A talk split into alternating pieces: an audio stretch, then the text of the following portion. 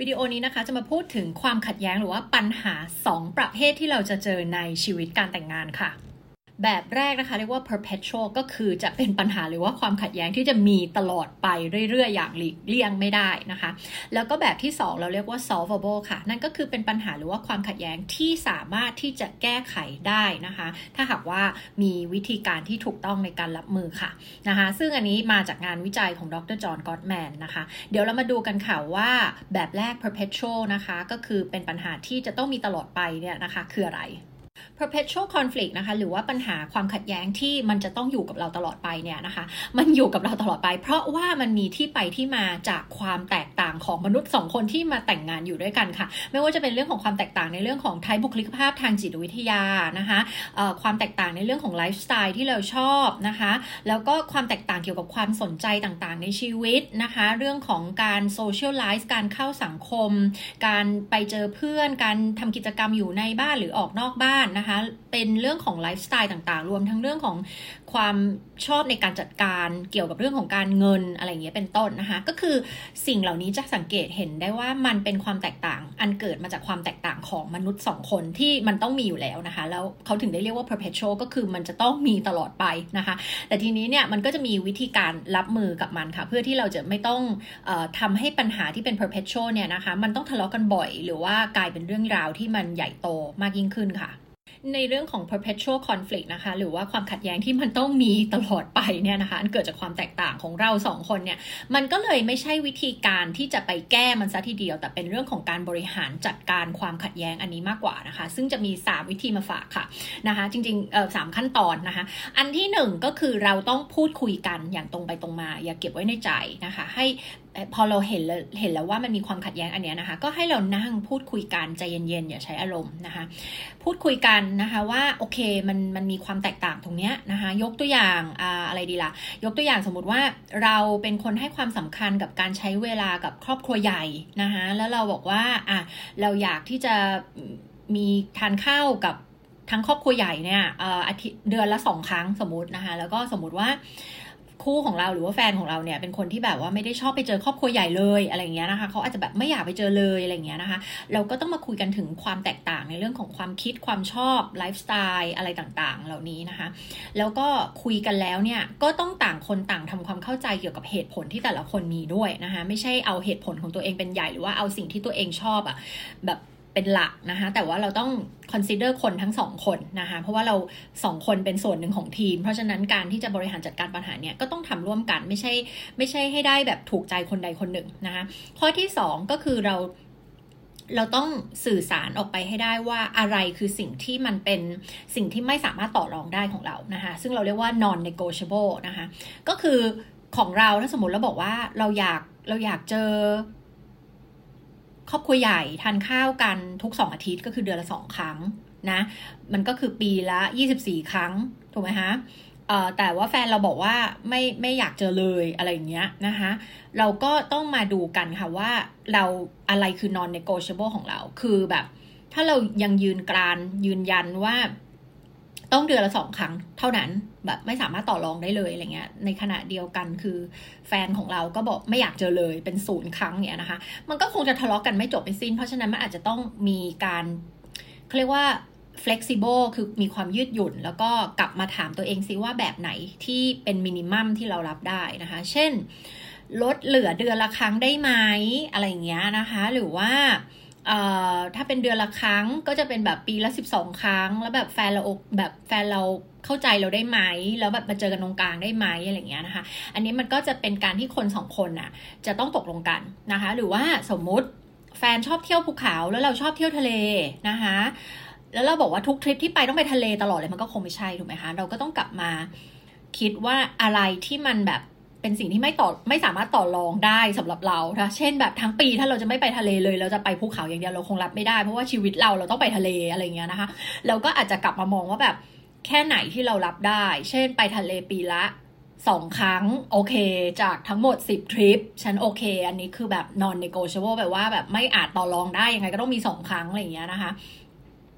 หรือว่า date night อย่างเงี้ยเออสมมติเราอยากมี date night date night ก็คือนะเคยพูดถึงในหลายวิดีโอแล้วก็คือการที่แบบคู่ที่ชีวิตที่แต่งงานไปแล้วเนี่ยก็ยังต้องมี date night กันอยู่คือยังต้องไปเดทยังมีการวางแผน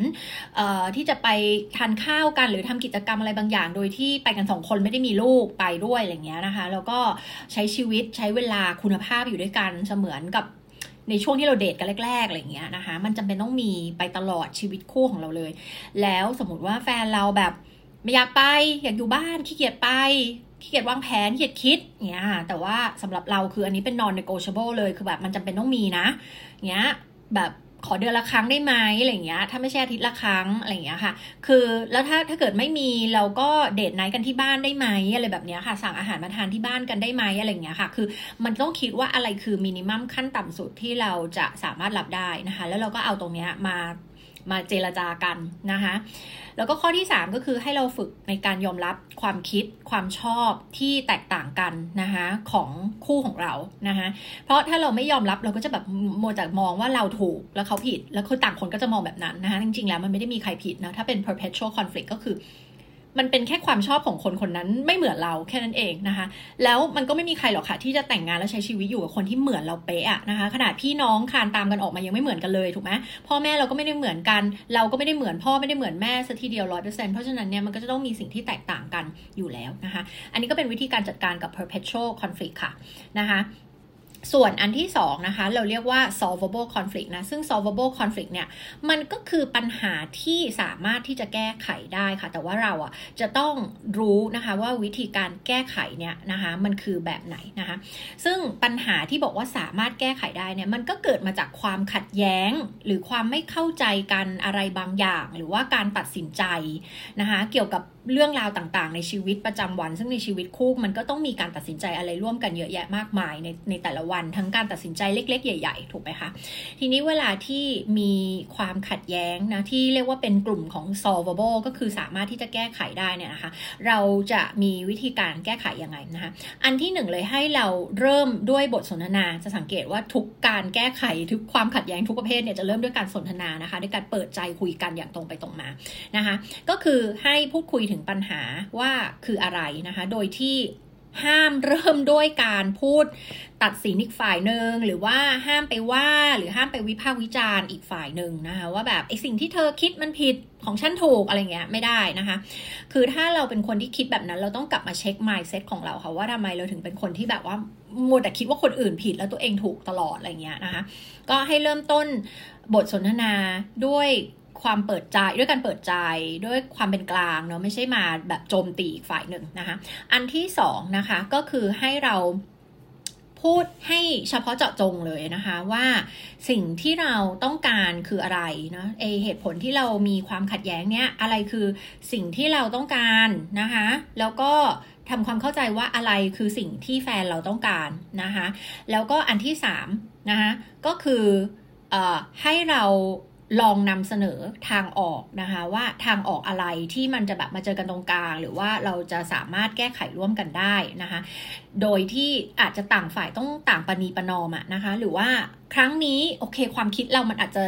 ดูมันแบบโอเคเมคเซนกว่า ก็อาจจะแบบตามสิ่งที่เราต้องการ แล้วในครั้งหน้ามันก็อาจจะเป็นสิ่งที่ทางแฟนเราเนี่ย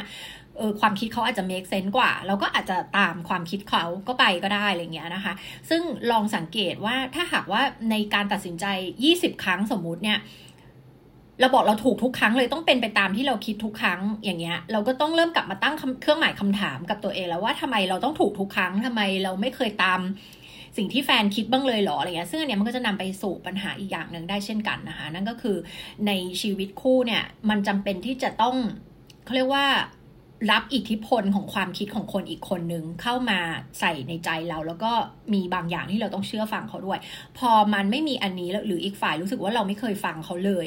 ไม่เคยได้ตามใจเขาหรือว่าความคิดเขาผิดตลอดเนี่ยอันนี้ก็จะนำไปสู่ปัญหาที่ใหญ่มากยิ่งขึ้นนะคะ เพราะฉะนั้นเนี่ยอาจจะเป็นปัญหาซ้อนปัญหาได้นะคะ ก็ลองดูค่ะสำหรับปัญหา 2 ประเภทนะคะ อาจจะลองไปพิจารณาดูนะคะ ว่าปัญหาที่คุณมีอยู่ทุกวันนี้เนี่ยมันเป็นแบบ perpetual นะคะ หรือว่ามันเป็นแบบ solvable ค่ะ แล้วก็ลองทำตามขั้นตอนต่างๆ ดูนะคะ แล้วก็สำหรับใครที่อยากพัฒนายกระดับความรักความสัมพันธ์ชีวิตคู่นะคะ ไม่ว่าจะมาคนเดียวหรือมาเป็นคู่นะคะ ก็มาเข้า Awaken Couples Workshop ของเราได้นะคะ ซึ่งปีนี้ก็จะจัดวันที่ 28-29 ตุลาคมนะคะ ก็มาพัฒนามายกระดับมาเรียนรู้ทักษะต่างๆนะคะที่